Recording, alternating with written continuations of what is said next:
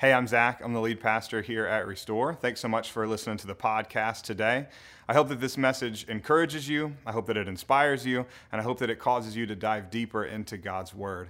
I also hope that you have some community around you that you can talk through some of these things with. Now, I want to remind you that we are in the middle of our year in the story, which is really this deep dive into God's great story and our place in it. If you'd like more information about that or more information about our community here at Restore, you can get that on our website at restoreaustin.org. We'd really love to see you soon. Thanks for listening. Good morning. My name is Mark. I'm one of the pastors on staff here. I typically work in the congregational care, so I'm here um, to speak to you this morning about our topic on um, the book of Ephesians. I'm going to try not to cry through this. I don't know why this happens every time I get up to speak. It's, uh, it's just amazing. I don't know. If you look at the communion table, there's a Bible on the communion table. I, I received that Bible when I was stationed in Izmir, Turkey. Izmir, Turkey is present day Ephesus. And I remember walking into a, a Turkish resale shop, and the Turkish vendor said, Hey, are you an American? I said, Yes, I am an American. He says, I have something for you. And he said, I want to give you this Bible. Well, actually, he sold it to me, but in his language, he gave it to us. the Bible was printed in about 1880. It was a rare jewel to find that Bible. And so I want to read to you the book of Ephesians. I'll be covering verses 11 through 22. And I just want you to close your eyes and just let this, these scriptures soak into your heart so that we can unpack them together. Therefore, remember the, that formerly you, the Gentiles in the flesh, who are called uncircumcision by the so called circumcision, which is performed in the flesh by human hands. Remember that you at one time separate from Christ, excluded from the commonwealth of Israel, and strangers to the covenants of promise, having no hope and without God in the world. But now in Christ Jesus, you who formerly were afar off have been brought near by the blood of Christ. For he himself is our peace, who made both groups into one and broke down the barrier of the dividing wall by abolishing in his flesh enmity, which is the law of commandments contained in ordinances, so that in himself he might make the two into one new man, thus establishing peace and might reconcile them both in one body to God through the cross by having it put to death the enmity. And he came and preached peace to you who were afar off and peace to those who were near. For through him we both have our access in one spirit to the Father. So then you are no longer strangers and aliens, but you are fellow citizens with the saints and are of the house, God's household having been built on the foundation of the apostles and prophets, Christ Jesus himself being the cornerstone, in whom the whole building, being fitted together, is growing into a holy temple in the Lord, in whom you also are being built together into a dwelling of God in the Spirit. Open your eyes, please. Now, I want you to imagine a place where people are free to be themselves, a place where people are loved not for what they can do, but who they are, a place where unity is more than a buzzword, it's a way of life, a place where differences are not dividers, but multipliers. Imagine and then imagine again does a place like this exist? Is it even possible to achieve? Imagine what a place like this would be like, what it would feel like. Imagine going beyond your imagination and making this a reality. Early on in ministry in 1994, I had the opportunity to visit a nursing home and provide ministry to the residents there. We ate meals together, we prayed together, we listened to their stories, and we made ourselves available to them. And there's this one old lady, she says, Hey, can you, can you sing me a song? And I said, What song would you like for me to sing? She said, Can you sing Yes, Jesus Loves Me? And together we sang the song, Yes, Jesus loves me. Yes, Jesus loves me. For the Bible tells me so. And it was a tender moment. She put her head in my chest and she grabbed my hands and she rubbed my hands. It was so tender, this old, fragile lady. And she whispered in my ear, I just love little N, and called me the N word. And I looked in her eyes and I said, I love you too. At that moment, I realized that here's a lady that's stuck in a certain time frame. Probably dementia, maybe Alzheimer's, but she is stuck. Her mind is stuck in a time frame. Fast forward 20 years. I retired after 27 years of military. Some of my paths in the military, I, I, served as a senior enlisted advisor for the United States Army Europe Equal Opportunity Program, where I had oversight over the entire European footprint on matters of equal opportunity. So I dealt with racism, sexism, sexual harassment, discrimination, helped write policy, and help commanders, senior commanders, all the way down to the privates, understand what diversity is about and how to manage diversity in an organization. So it, was a, it wasn't a real surprise, but 20, over 20 years later, I moved into an affluent neighborhood in Round Rock, Texas. When I moved there, we had our first ever block party.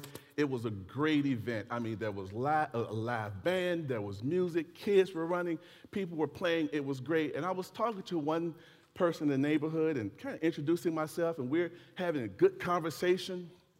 And one of my neighbors came and interrupted the conversation and, and said to the person I was talking to, Oh, I see you met my darky neighbor. And the music was loud, so I said, maybe she called me Marky.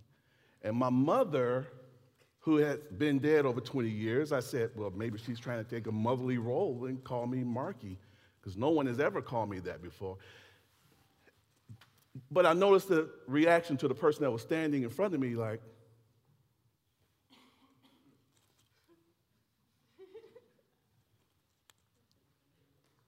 okay. And so we went on and we had fun throughout the event. But then that, that evening and the next day, I said, I think she called me Turkey. And I would, I would wait on my front porch for my neighbor to come out so I can have a conversation. I said, just, I need to have a conversation with her. And so finally, two or three days later, it came out. I said, look, I'm, maybe I'm overthinking this, but the other day at the event, she said, Yeah, yeah, we had fun. I said, Yeah. I just, I just want to know, did you, did you call me darky? She said, Yes. I wanted, my, I wanted her to know that I have a dark neighbor. I said, Listen, I don't think she was surprised that I'm black.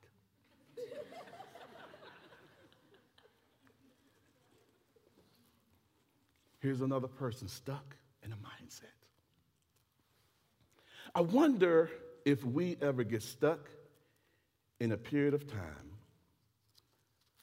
that keeps us seeing one another through old lenses.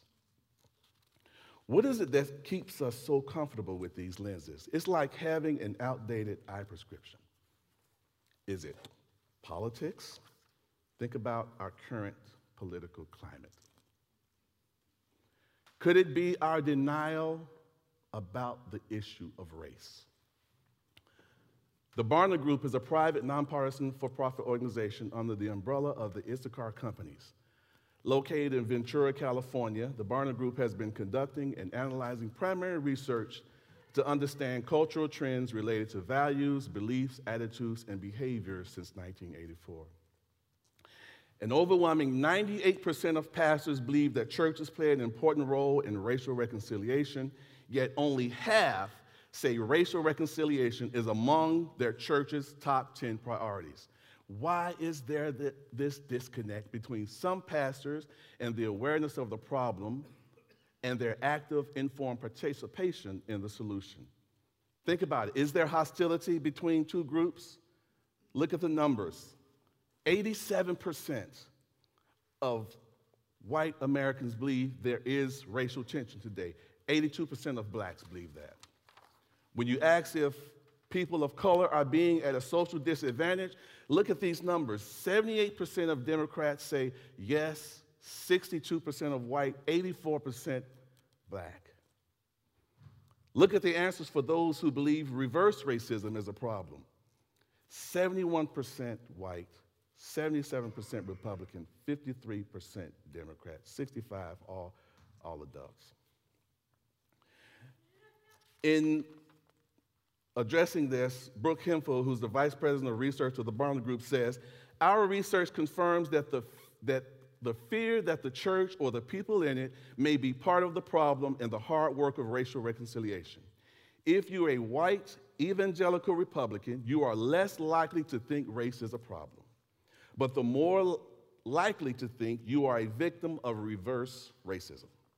You are also convinced that people of color are socially disadvantaged Yes, yet these same groups believe the church plays an important role in reconciliation. This dilemma demonstrates that those supposedly most equipped for reconciliation do not see the need for it. He went on to say, many or more, uh, more than any other segment of the population, white evangelical Christians demonstrate a blindness to the struggle of their African American brothers and sisters. He continues, this is a dangerous reality for the modern church. Our churches and ministries are still some of the most ethnically segregated institutions in the country. Jesus and his disciples actively sought to affirm and restore the marginalized and obliterate divisions between groups of people. He said, by failing to recognize the disadvantages of people of color face and the inherent privileges that come from growing up in a majority culture, he says, we perpetuate, we, perpetuate the racial divisions, inequalities, and injustices that prevent African American communities from thriving. What is it? Could it be that we solely identify with labels like conservative or liberal? Is it our religious affiliations? We all have at one time or another gotten trapped into a mindset. And some people, when they're trapped in that mindset, they use disparaging terms that, that aim to tear one another's worth. I remember working a case in, as an equal opportunity professional where some of the leaders would not allow the Hispanic soldiers to speak English, I mean, to speak Spanish in their sections, in their duty sections. And, and, it was a big problem. And they would say, Master Sergeant Jordan, this is what the regulation says. The regulation says speak English.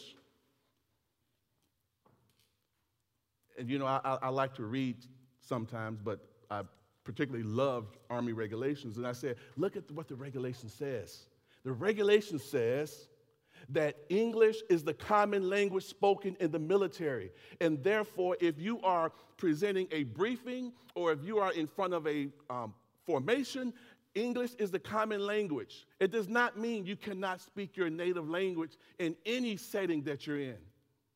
And then it boiled down to this after we explained the interpretation of the regulation. I just don't like it.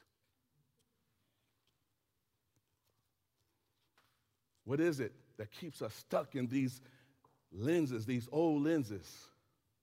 Think about it. Ask yourself or ask someone this question If your thoughts of me became a reality, what would happen to me? See, the Gentiles were called uncircumcised as a derogatory term. The Jews identified more with their heritage than they did in their relationship with Yahweh. See, a Jew was identified by the physical seed of Abraham. When the kingdom was split, you had the southern tribes of Judah and Benjamin, and you also had the 10 northern tribes. A Jew was a descendant from the tribe of Judah, an Israelite was a descendant from the 10 northern tribes. But then these, um, This national identity came into understanding through Ezekiel, the 37th, and 37th verse and 37th chapter, 16th verse, where it says, And you, son of man, take for yourself one stick and write on it, for Judah and for the sons of Israel, his companions. And then take another stick and write on it, for Joseph, the stick of Ephraim, and all the house of Israel, his companions. And so this became what's called a national identity. I can imagine the Jerusalem Times that morning. That person must have been thinking and said, the middle wall, the middle wall broken down. We are going to lose our oh, Ephraim, Joseph, Benjamin, get in here. We cannot afford to lose our identity. Think about what happens when identity is lost. Discrimination happens. Ethnocentrism happens where it's our way, it's our thinking, it's our ideology. Sexism happens. Phobias run wild. And this is where racism breeds. It's birthed out of having a superior and inferior mindset. Because you know what? It's scary to lose identity. However, I want to ask you one question Have you found your identity by seeing through your lens only? Paul's letter to the Ephesians identifies some of the struggles that we face today. He says in verse 11, Therefore, remember that formerly you, the Gentiles in the flesh, who are called uncircumcision by the so called circumcision, which is performed in the flesh by human hands. See, the physical difference of circumcision between Jews and Gentiles affected every area of their life. It was a great social and spiritually, spiritual boundary that existed between them. He pointed out five things regarding the state of the Gentiles. They were without Christ. They were aliens from the commonwealth of Israel. They were strangers the co- from the covenant of promise. They had no hope, and they were without God in the world. They were aliens. They were nothing. They were nobodies. I found this reality front and center when I was stationed in Turkey. A friend of mine traveling and had an accident. His vehicle was totaled. He was not at fault. The Turkish driver was at fault. And when the Turkish police came, they said, if you hadn't been in this country, it wouldn't have happened. No justice for him. Car totaled, but if you hadn't been in this country, this wouldn't have happened. He says, but they were Gentiles in the flesh, and the circumcision was an act that was performed in the flesh. So, this circumcision that Paul is talking about, it was an act that was performed in the flesh, but then also he says, You Gentiles are in the flesh. So, what is the situation we're looking at? We're looking at a fleshly problem. See, it's not just a skin problem, it is a sin problem. He says, But now in Christ Jesus, you who formerly were afar off have been brought near by the blood of Christ.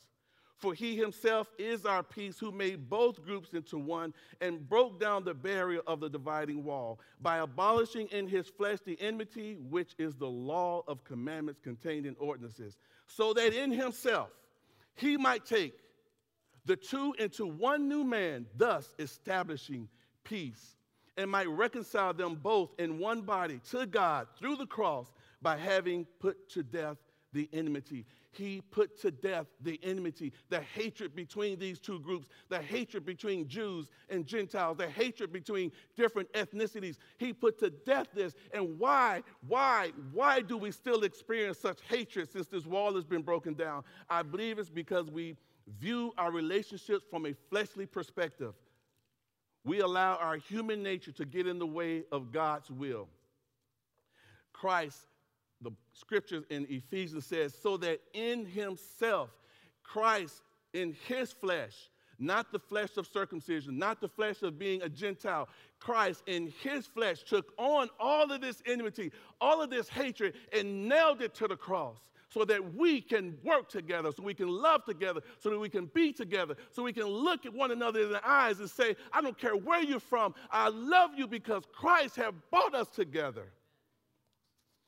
See, it is once and done. It is once and done, but it does not always show up that way in our heart. It says, For he himself is our peace, who made both groups into one and broke down the barrier of the dividing wall. He destroyed the wall with his blood. The act of him giving his life destroyed the wall. He abolished his flesh and his enmity in himself. In himself, not the law not national identity, not ordinances, nothing else. Jesus is the source of restored relationships. And however, we got to understand for this wall that he broke down, it will not be legislated to stand, it cannot be debated to stand. There is no peace treaty. He destroyed it all, Jesus Christ and his blood. And it relates to a well being. He destroyed this. So the Hebrew term for peace is shalom. He became our peace. He is our peace. And so the Hebrew term for peace is shalom. And it's more than just an absence of hostility, it relates to a well being at every level. And so this peace in the Pauline context has a double meaning. And I want you to look at it this way it was a twofold uniting sinners to God in canceling the enmity set up by sin. So the establishment of peace between Gentile and Jewish believers was horizontal, and the peace between God and the people was vertical. We in the church, we keep the horizontal relationship. I'm sorry, the vertical relationship. We got that down packed. We love God. I mean, we sing the songs, we love it. But now the horizontal, it becomes a problem. So we have to, in order to love God effectively, we need to love one another even more effectively. This hostility, I tell you, is real. I learned of this hostility front and center when I was pastoring in a deployed environment chaplains had asked me to lead this particular congregation, and I was in Guantanamo Bay, Cuba. It was great. Our service was growing. We were the largest um, service in the deployment. We had people of all faiths, all colors, all ethnicities. It was a movement of God like you never seen before. And I had the same chaplain come to me and say, Mark, you're deceiving the people immediately I said, man, I, I, just thought, what are you talking about? I was looking at my notes, what, I mean, my lessons that we talked about. He says, no, look at this right here. And it was the name of our service that we used for advertising. We called it the worship service. He said, This is not a worship service. You're black. This is a gospel service. Gospel in the military means African Americans, just so you know. Any military installation you go to, when you see gospel service, it's typically a predominantly African American service. He says, You're black. Now, let me pause for a second. Have you noticed a lot of people tell me I'm black? he says, You're black, and this is a gospel service, and you will change the name. And I said, Chaplain, I'm not changing the name. I am not changing the name. We're going to keep it as worship service. And you deal with this congregation of losing all these people. The first accomplishment is that Christ made both groups one. Both Jews and Gentiles, the organization of Judaism and of the Gentile, those two worlds will no longer stand apart. Divisions and distinctions are no longer exist as far as standing of any before God is concerned. God has made a way for the divided to become one. This same idea is expressed in Galatians 3 and 28, where he says, There is neither Jew nor Greek, there is neither slave nor free man, there is neither male nor free female, for you all are one in Christ Jesus. Christ is the subject of reconciliation, and reconciliation must be viewed from the perspective of Christ, and it must be seen as a divine initiative. All are one in Christ through his death.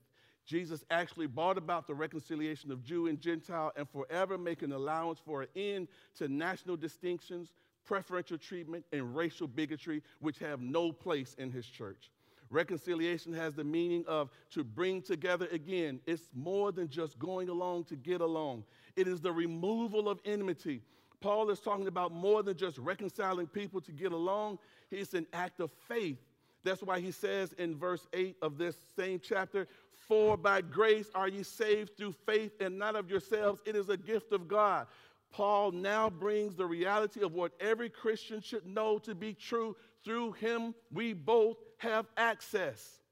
If we want to love one another, if we want to have relationship with one another, it is an act of faith to come and love one another. He says, For through him we both have our access in one spirit to the Father. So then you are no longer strangers and aliens, but you are fellow citizens with the saints and are of God's household. He goes on to say in verse 21 In whom the whole building, being fitted together, is growing into a holy temple of the Lord, in whom you also are being built together into a dwelling of God in the Spirit. The house imagery in verse 21 is likened to Christians being living stones built into the framework which turns, which in turn rests upon the foundation, which is Christ. It is a temple made without hands. 1 Corinthians 3 and 16 says it all. He says, Do you not know that you are a temple of God and that the Spirit of God dwells in you? See, this isn't like before in verse 11 where he mentions circumcision as an act that was performed by hands. He says, Remember in verse 11, therefore remember that formerly you, the Gentiles in the flesh, who are called uncircumcision by the so called circumcision, which is performed in the flesh by human hands. This is not a human thing. This is not a fleshly thing. This is a spiritual thing, what Christ did, which is bringing all groups together, and it is brought together by the cross. And so I want you to understand that a spiritual body of men and women in whom God's Spirit dwells. The Jewish community looked forward to a new temple. That hope was fulfilled in Christ and his church, in which God now finds his habitation. Not in a material shrine, but in the lives of his consecrated people. God lives and shows himself to our world. This is why worship is so valuable. This is where the church has the opportunity to really shine as a household of faith. What I want you to understand is the church is best positioned to demonstrate reconciliation. Why? Because we ourselves have been reconciled. I remember a few months ago, my brother was, um, I have two brothers that live in Memphis. One was in ICU, and my other brother called and said, Mark, I'm making decisions for Derek, and they're life changing decisions. And I'm scared. I don't know what to do, but Mark, I need you here. I need you here. And it's late one night. I said, Gary, I will tell you what, when I hang up this phone, I'm going to be in Memphis. And that next afternoon, I was there. This is the same mentality that we have to have with one another. Listen, I don't care what happened to you. I don't care about this. I don't care about the, the, the way that this happened. I want to know are you okay? You are my brother. I love you. There's something wrong. There's something that we have to address. There's injustice. And together, we as a family, we're going to get through this. This is the mentality of the believers. This, is, this should be our mentality as helping one another. Distinctions as liberals and conservative, black and white, Caribbean and Latin American, or Asian and Hispanic are realities that are legitimate because our diversity, because of our diversities, and should be celebrated, but not used to erect barriers that Jesus died to destroy. Simply put, we need our differences to reflect the glory of God. So I ask you a question. Are you willing today to try a new prescription? Research has shown that being cognizant of our biases leads to change in biased behavior. And I want to tell you, I know that it's not easy. I know that it's not easy.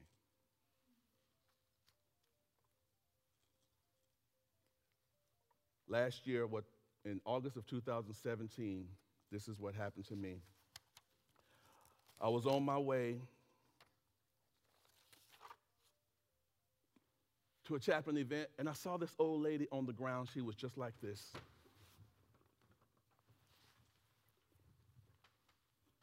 And as I passed, it was July or August, and it was, it was hot.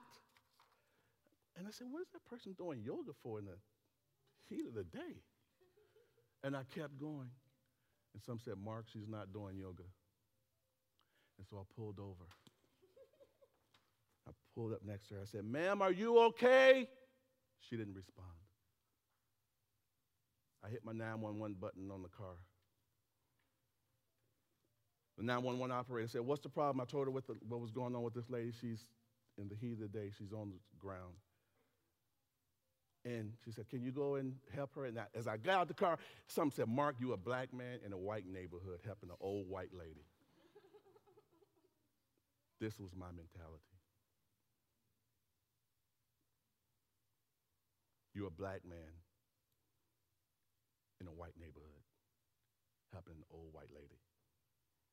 And I went on operator and said, Sir, can you go and help her? Can you? Mark, you a black man. Can you go and help her, sir? Can you touch? And then finally something said, Mark, if you want to help this lady, you've got to put your hands on her. This is what I say to you. If you want to help your brothers and sisters, if you want to help that person that don't look like you, you got to put your hands on them. You got to love them. You got to embrace them. This is how you get involved. This is how you change the lens. God bless you.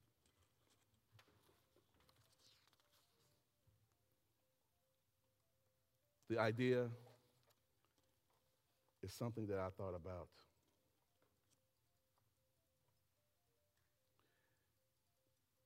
What it would look like if we all did this. It would be an innumerable mass of individuals represented by a myriad of cultures, ancestries, people groups, gifts, talents, and languages, a present and future reality of an assembly that, even though are many, possess the eternal traits of being one body. This is what it looks like when we are together. Now, during this series, we said that we were in each of our gatherings with a communion and a hymn. And as the band comes up, they will lead us into a hymn Jesus paid it all. Now, if you really think about it, the only way that this wall could be destroyed was because Jesus paid it all. The method of communion today is called intinction. It's an act where we will take a piece of bread, which represents Jesus' body, and we will dip it in the cup, which represents his blood. Remember, Ephesians 2 and 13 says that we have been brought near by the blood of Jesus Christ. I'm going to pray for us. Then you are free to come up and share communion with your brothers and sisters. Feel free to go back to your seat or pray I'm sorry, go back to your seat and pray, or pray with someone, or you can receive prayer. I will be over on the side along with um, some other folks here that can pray with you. And as you come up, please take the bread, dip it in the cup, and go back through these center aisles. And this will be self led. I want you to take this time to do that. Lord, we thank you for this day. Help us today to receive your word be with us as we, Lord, don't have it all together all the time, but we know that you do. And your spirit brings us together. God, help us to see through a lens that only your blood has cleansed. This is our prayer in Jesus' name.